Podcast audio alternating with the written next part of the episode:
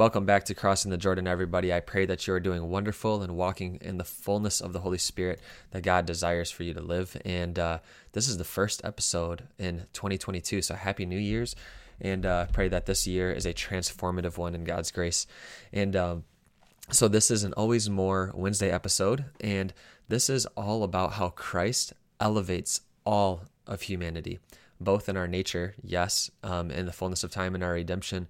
God will Uh, fully redeem our humanity, so our body and soul will be united together in the end on a new heavens and a new earth. So yes, in that, but also here in history, he lifts up all of philosophy or wisdom. He lifts up all of Israel and the worship that Israel has. He lifts up all of the law and morality, and he lifts up all of human history.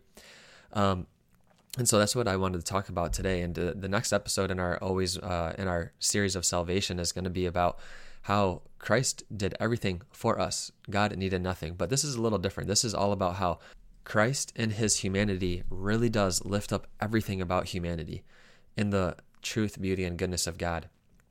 And um, this is really, uh, I, I love the. This is a J P two quote. It says, "Jesus is the human face of God and the divine face of man." So in Jesus, we we see our very uh, end of who we desire to be. So not only does he reveal God to us, but he reveals us to us, and how how how amazing the life that he wants to give us is. That us as creatures, he wants us to be living fully alive in the Creator. And by participation in the divine life of God, which is love itself, for us to be living in that love itself, which is fully glorious, that we cannot even fathom. Eye has not seen, ear has not heard, for what God has destined and created for all of us.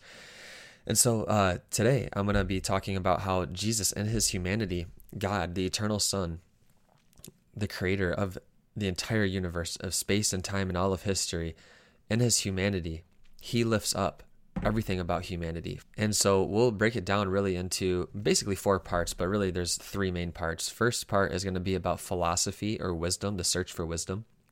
And the second part, we're going to be talking about how he lifts up all of Israel, so, and all that comes with it, because God has chosen people with the with the Israelites, with the Jewish with the Jewish people, has been fully revealed and fully fulfilled and transformed into the reality of the events and worship that took place back in Israel is now in the fullness of the new covenant in reality. So that's the second part we need to talk about, is lifting up Israel. And then the third part is lifting up morality, um, which is more so just a continuation of philosophy and logic. But uh, so let's dive right in. So philosophy and wisdom. At the very beginning of the Gospel of John, John says, "In the beginning was the Word, and the Word was with God, and the Word was God. He was in the beginning with God. All things were made through him, and without him was not anything made that was made." So first and foremost, John here is clearly articulating that this Word, which we'll later come to know is that this Word became flesh and dwelt among us, so in Jesus, is, is God himself, because not only did he create everything, and he's outside of the created order, but it says the Word was God. But he's also articulating the divine life of the Trinity, this three persons in one God, because he says the Word was with God, and he's talking about God the Father. And so he's beginning to reveal the life of the Trinity. But also that word, the that word, word, is the Greek word logos, or logos, L O G O S. And this logos means this divine wisdom, this divine order, this divine truth, that truth itself. It's the fullness of God. It really, it's the being of the reality, the subjective truth. But it also means this order. There is a order to the world.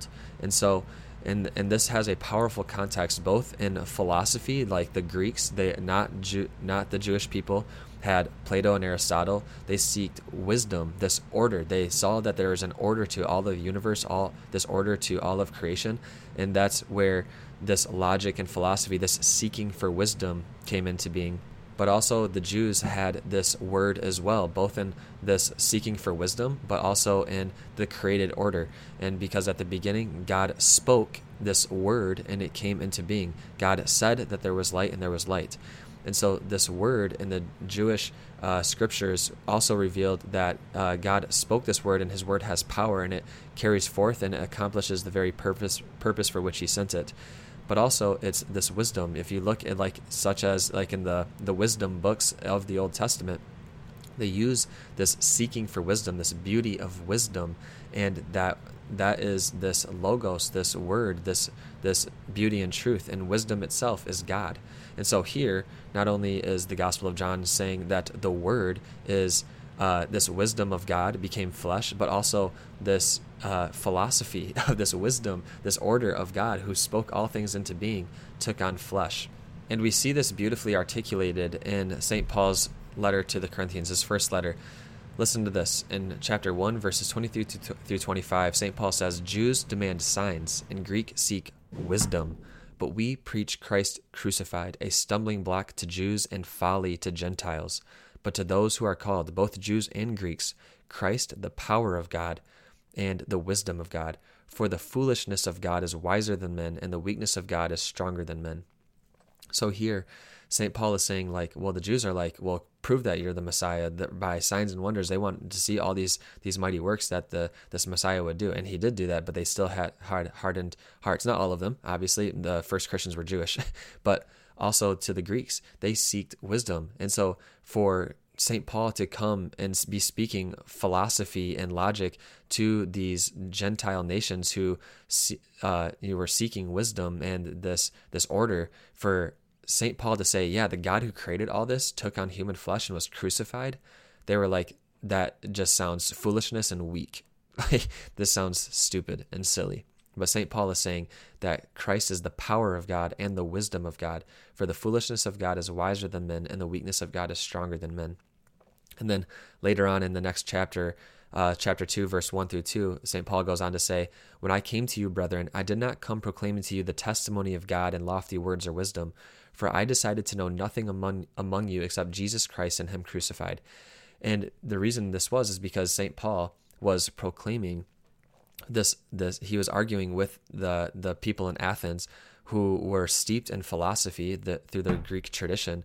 And he was he was actually arguing with them that, like, no, God is one, and he has revealed himself through the Jewish people, and he is fullness of time taken on human flesh and died for you so that even the Gentiles can be grafted on to this root of Israel. But that didn't have much success, this this arguing, and it got into philosophy and all these things. But he said, "I decided to know nothing among you except Jesus Christ and him crucified." And he goes on to say that so that your faith would not rest in the wisdom of men, but on the power of God.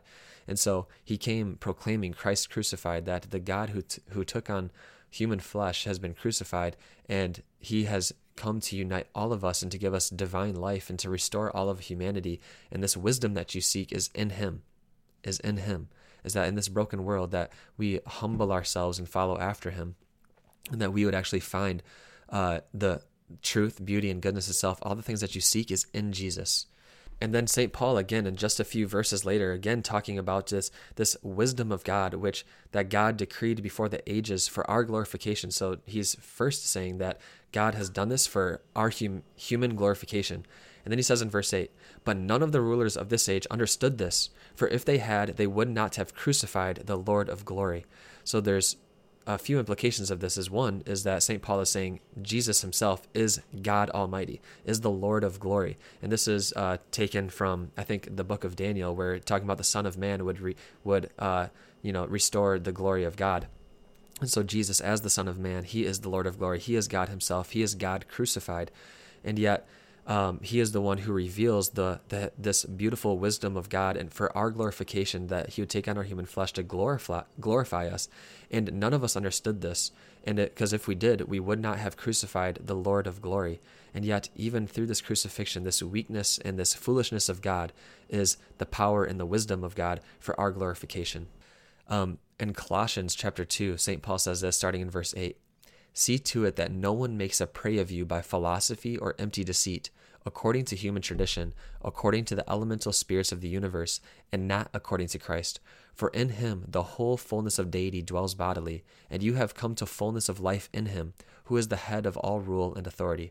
And so the Colossians were these Gentile converts, and so they had they uh, maybe a little bit of pagan worship of like these false gods, but also this this like This, they think that they're so wise by thinking of all these different things, or um, these things of human tradition, or how the universe works, and I'm sure had a lot of superstition in it.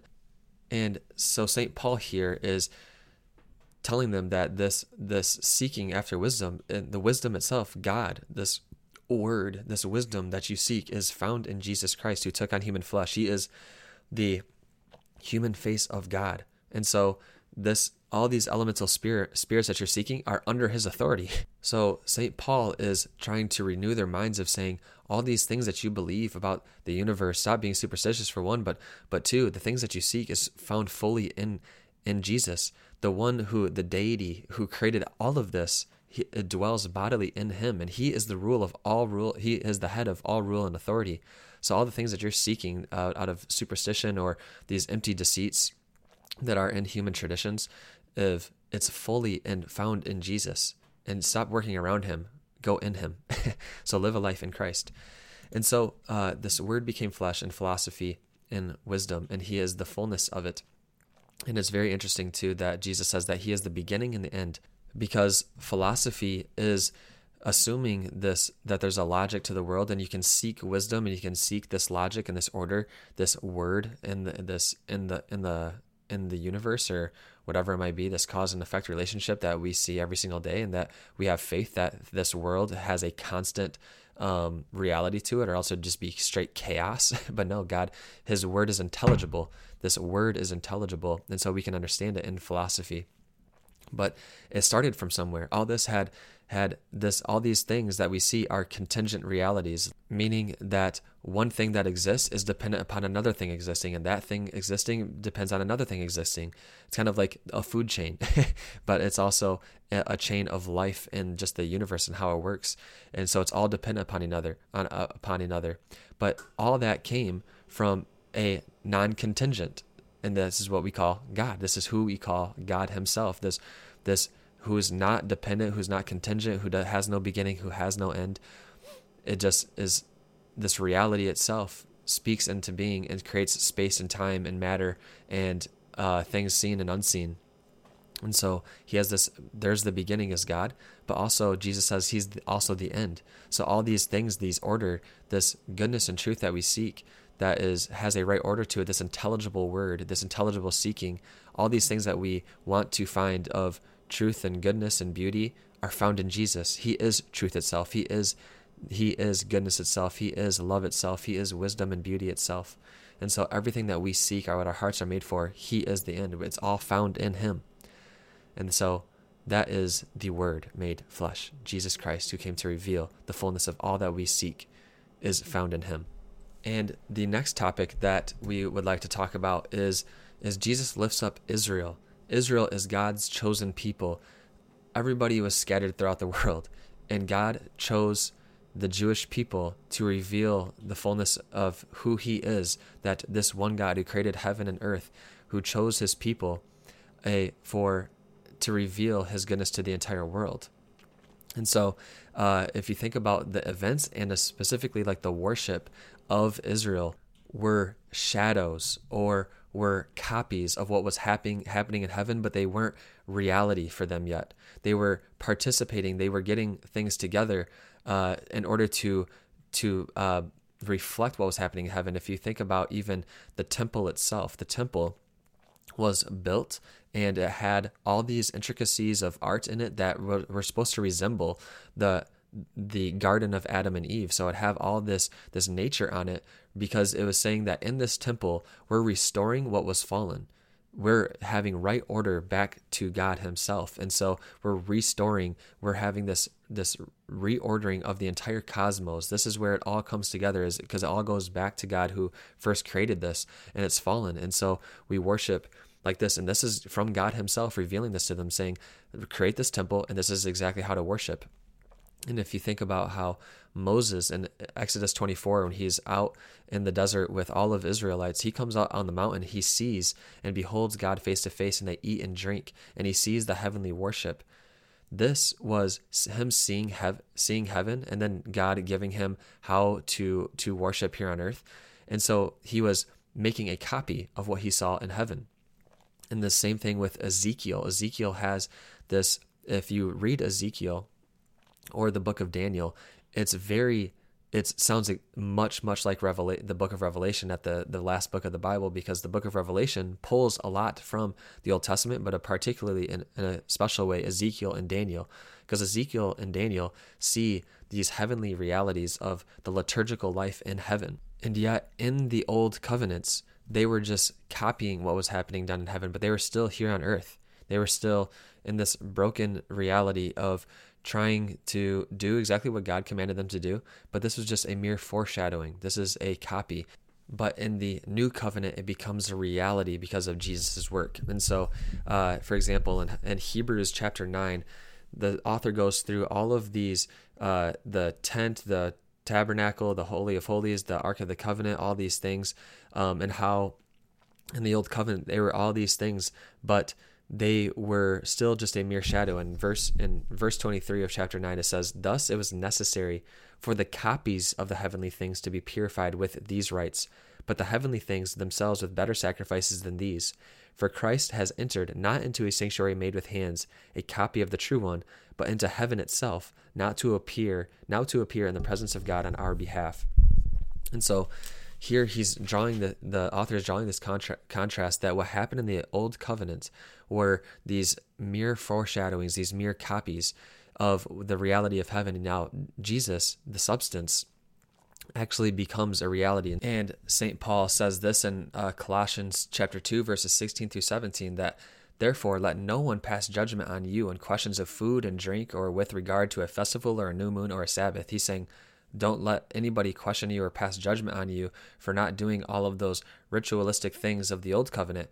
Because why? Verse seventeen, "These are only a shadow of what is to come, but the substance belongs to Christ." So everything in the old covenant has been fulfilled and has become a reality, because the substance of all of those things, they were all just shadows, but their substance, their reality, belongs now to Christ. And so now we can say, as Hebrews twelve verses twenty-two says, is that in the new covenant, we have now actually come to Mount Zion, this city of the living God, the heavenly Jerusalem, to innumerable angels and festal gathering, and to the assembly of the firstborn who are enrolled in heaven, and to a judge who is God of all, and to the spirits of just men made perfect, and to Jesus, the mediator of a new covenant, and to the sprinkled blood that speaks more graciously than the blood of Abel.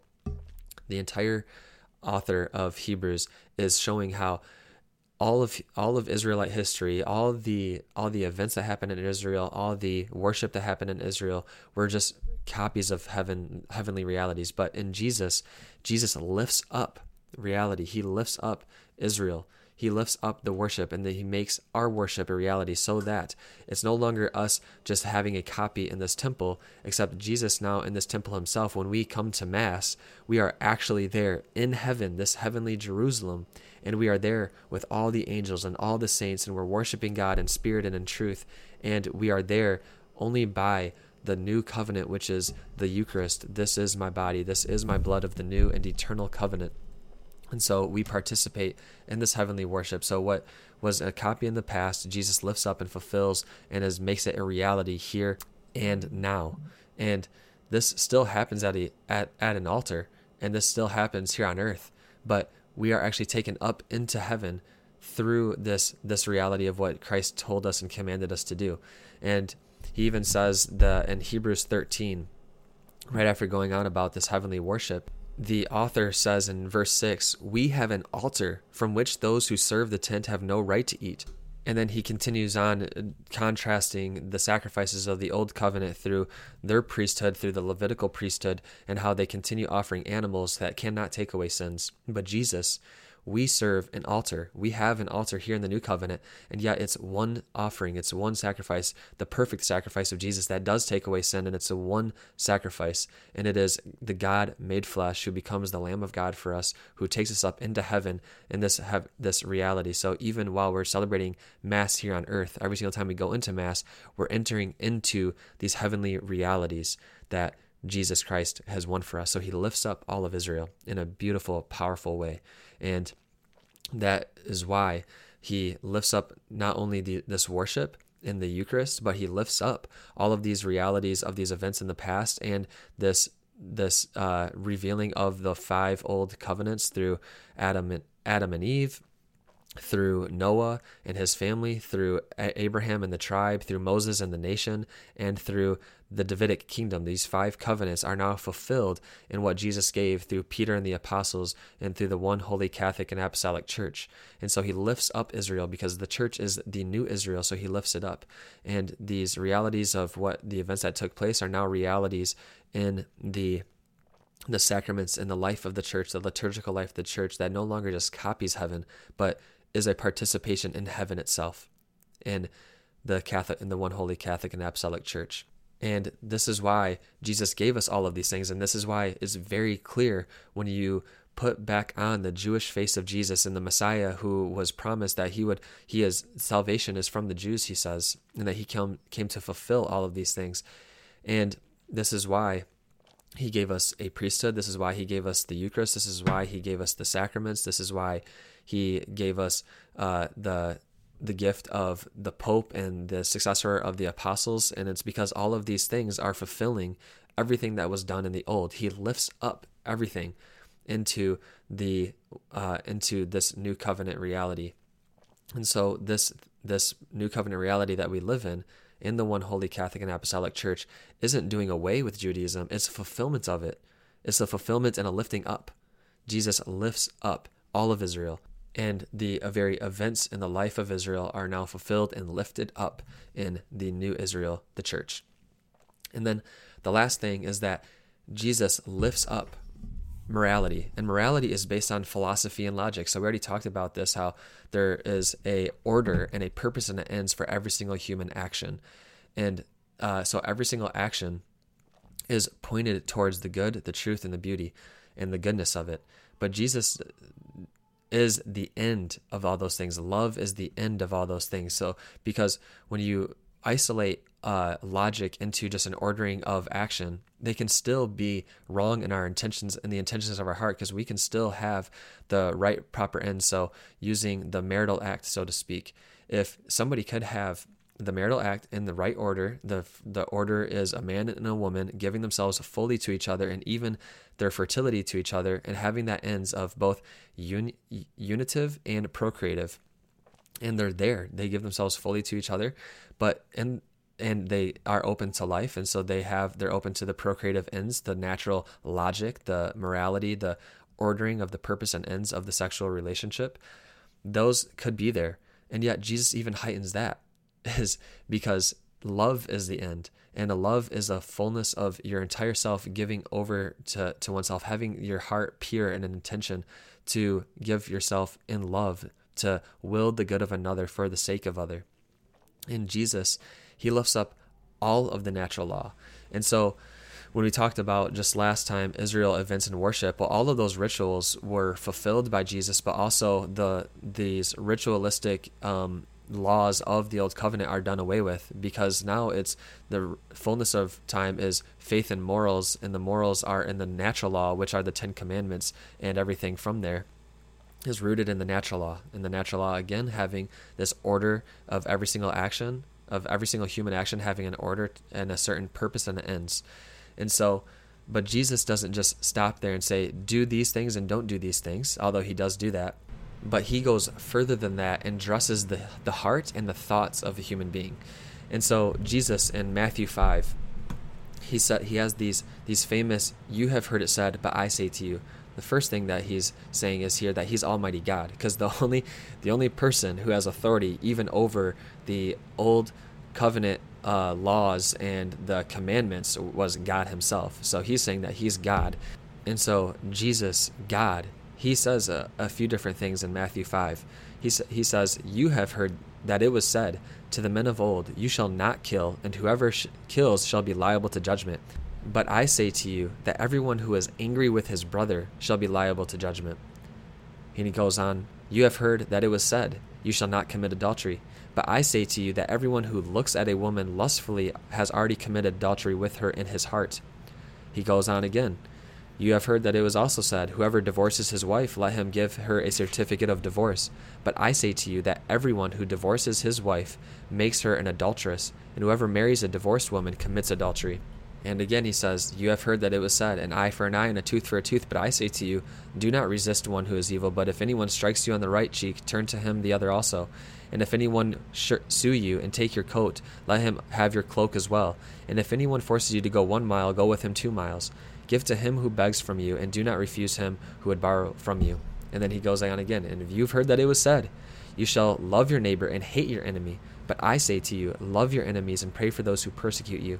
And so Jesus and all of these things, God himself teaching us, is he's addressing the, the real issue, which is the root of all sin, which is the brokenness of the human heart and human thoughts. And so Jesus addresses both our thoughts and our heart. And so he says not only to not do and to do these certain things that were articulated in the Old Covenant, but I'm telling you, do not even think lustfully. Do not even think of hatred or anger. Do not hate your enemies, even in your heart. And so Jesus here has a new level of morality, is that the human heart will be addressed. And this is the what every single human heart needs. Right now in our culture, we have so many divisions because every single person thinks that their issue is the biggest issue. And so we address the needs of certain social injustices. And so, and the church is very, very involved in social injustices. This is why we have so many ministries being, uh, and we're trying to um, get into certain aspects that are completely unjust, unjust. And so we have that life, but that is not the primary thing. The primary thing in all of those issues is sin in the human heart. And so all of those issues has one origin: sin in the human heart, brokenness in the human heart, and pride and envy in the human heart, hatred and lust in the human heart. All of those things lead to all of these actions and lead to all of these uh, injustices that we see and we fight for. And so the first thing that we need to address is the first thing that Jesus addresses is the human heart and the human thoughts. So to not even just not do these things, but have your heart transformed. Do not think like that. Do not feel like that. Do not have your emotions guide your actions. Do not have your broken human feelings and desires guide your actions. Do not think like the, the do not think like this. And so God himself is teaching us this new morality. He lifts up morality. Just as he lifted up philosophy and wisdom, he lifts up Israel and the events and the worship of Israel. He lifts up all of morality. And then this gets back to us to this again, is how does a human heart, how do human thoughts get changed? By the grace of Jesus. And so again, we're back to Jesus is the answer. He is the beginning. He is the end. So even morality and logic, the very issue of the human heart, the only answer is Jesus. Jesus has the power. Jesus has the grace. Jesus has the love. Because Jesus is the end. He's the one who created all goodness, beauty, and truth. He's the one that our hearts are made for, and he is the truth, beauty, goodness, and the love that our hearts seek. So Jesus is the end for which our hearts are made. Love is the end for which our hearts are made, and Jesus is love. God is love. And so he is the one who will transform our hearts. He is the one who will transform our thoughts. He is the one that morality all points to. The thing that we long for is peace and justice and harmony and love. And not this, the peace that the world gives is that just, oh, all these bad things don't exist anymore. No, peace, the shalom peace, is a fullness. It's actually, even in the midst of brokenness, our hearts are fully in tune with God's presence. And so this is the the reality of Jesus lifting up all of morality. And Jesus is the one who has the answer to morality. And Jesus is the end that our hearts long for in morality. He is the Prince of Peace. And only he has the answer to the things that you desire, to the things that our hearts desire, to the brokenness of our world. Only happens not through social justice things, although that's good, and that's a part of it. But the first and primary thing is every single human heart is broken, and every single human heart needs grace. Every single human heart needs mercy to receive love, and only Jesus can give that. And the last thing that I wanted to say is just history. History is lifted up. History is lifted up. History has to do with all of humanity from the very beginning, time and space and, and life itself. Jesus lifts up history, the brokenness. Jesus is the center. There was a history of the Jews, there was a history of the Gentiles, there was a history of all these people. And yet every single one of our histories has, we all have the same, same, the shame. We all have the same common fallen human nature. So we all share in it. All the brokenness of our world has the same root cause. So first, we all have the same origin, that we were created in the image of God. And then we all share in this common brokenness. Every single human has tasted death. one hundred percent of people have died. And so we all have this human experience. And all these people have their own stories. And we all have our own stories. But all of our stories become part of his story, because Jesus, God himself, took on human flesh to destroy the works of the devil, to make powerless the power of sin, and the grip of sin, and the slavery of sin, and to destroy death. These things that our hearts hurt the most from, Jesus came to fully heal. And it's only by his grace. So Jesus is the center of history. Jesus radically changed the course of history.